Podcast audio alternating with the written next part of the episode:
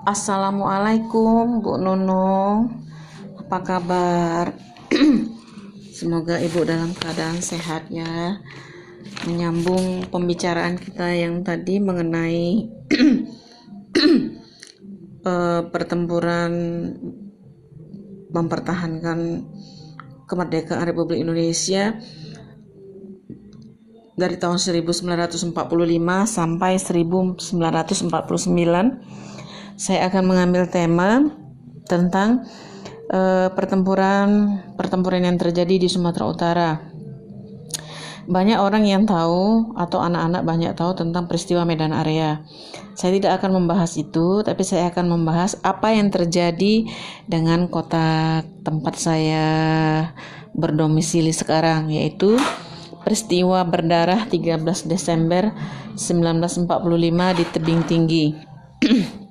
nah, diawali dari berita proklamasi yang sampai ke Medan itu tanggal 16 eh, sorry sampai ke Medan itu tanggal 22 Agustus 1945 kita tahu eh, apa penyebab keterlambatan uh, berita proklamasi itu sampai ke Medan atau Sumatera Utara. Di antaranya adalah karena faktor komunikasi, transportasi dan lain sebagainya. Nah, berita proklamasi itu sendiri sampai ke tebing tinggi tanggal 16 September 1945. Ya, berita proklamasi tersebut tentu saja uh, disambut dengan sangat bahagia, dengan sukacita, dengan berbagai ekspresi masyarakat tebing tinggi, terutama kesatuan-kesatuan pemuda atau laskar-laskar yang ada di kota tebing tinggi ini. Namun, di saat warga tebing tinggi sedang berbahagia-bahagianya mendengar berita kemerdekaan yang sudah lama dinanti-nantikan, muncul isu bahwa Belanda akan menjajah lagi dengan membonceng tentara sekutu. Menanggapi hal tersebut, tentu saja warga tebing tinggi berusaha melengkapi diri untuk menghadapi sekutu. Karena sudah terdengar kabar bahwa sekutu membonceng Belanda dan berusaha mengembalikan kekuasaan Belanda kembali di Indonesia. Nah, akan tetapi di lain pihak, Jepang sebagai pihak yang kalah perang yang diwajibkan untuk menyerahkan kepada sekutu sambil menunggu kedatangan sekutu untuk memulangkan tentara Jepang ke negara asalnya. Akibatnya muncullah ketegangan antara warga dengan tentara Jepang dalam merebut senjata. Nah, kemudian pada tanggal 3 November 1945, Komandan Tentara Jepang di tebing tinggi, yaitu Mayor Jenderal S. Sawamura, mengadakan perundingan dengan pemerintahan tebing tinggi saat itu.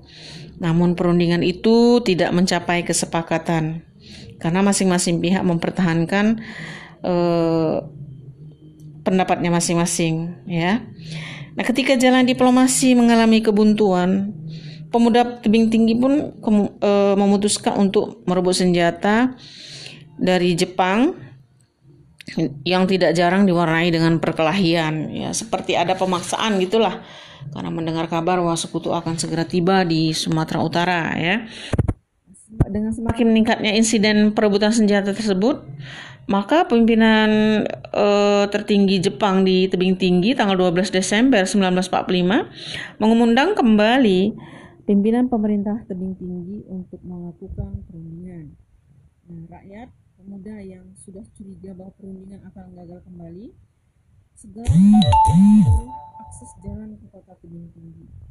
Kemudian sampai tanggal 13 Desember tidak terlihat adanya gerakan yang mencurigakan dari tentara Jepang. Para pemuda, para laskar rakyat kemudian e, meninggalkan pos-pos jaga mereka setelah mereka membuka blokade jalan ya dan mereka meninggalkan posnya dengan santuy istilah sekarang ya.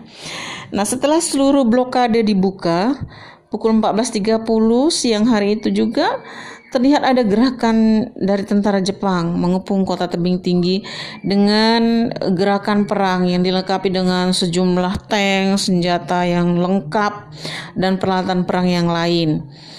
Uh, mereka masuk dan menyusuri kota tebing tinggi, kemudian melakukan pembantaian terhadap setiap warga tebing tinggi yang dijumpai pada hari itu.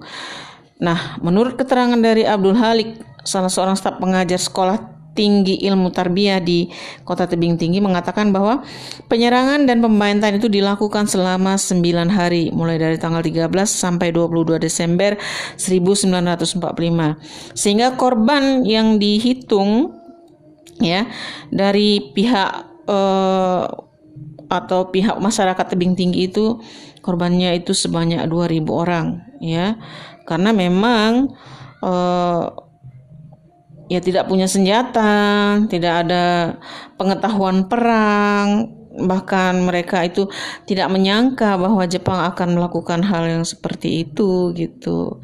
Jadi setiap tanggal 13 Desember di tebing tinggi diperingati sebagai hari bersejarah ya sebagai hari bersejarah. Demikianlah Bu Nunung ya.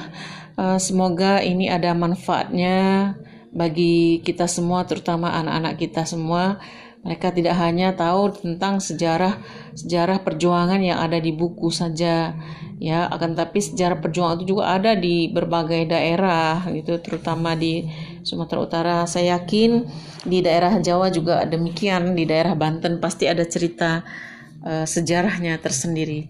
Assalamualaikum warahmatullahi wabarakatuh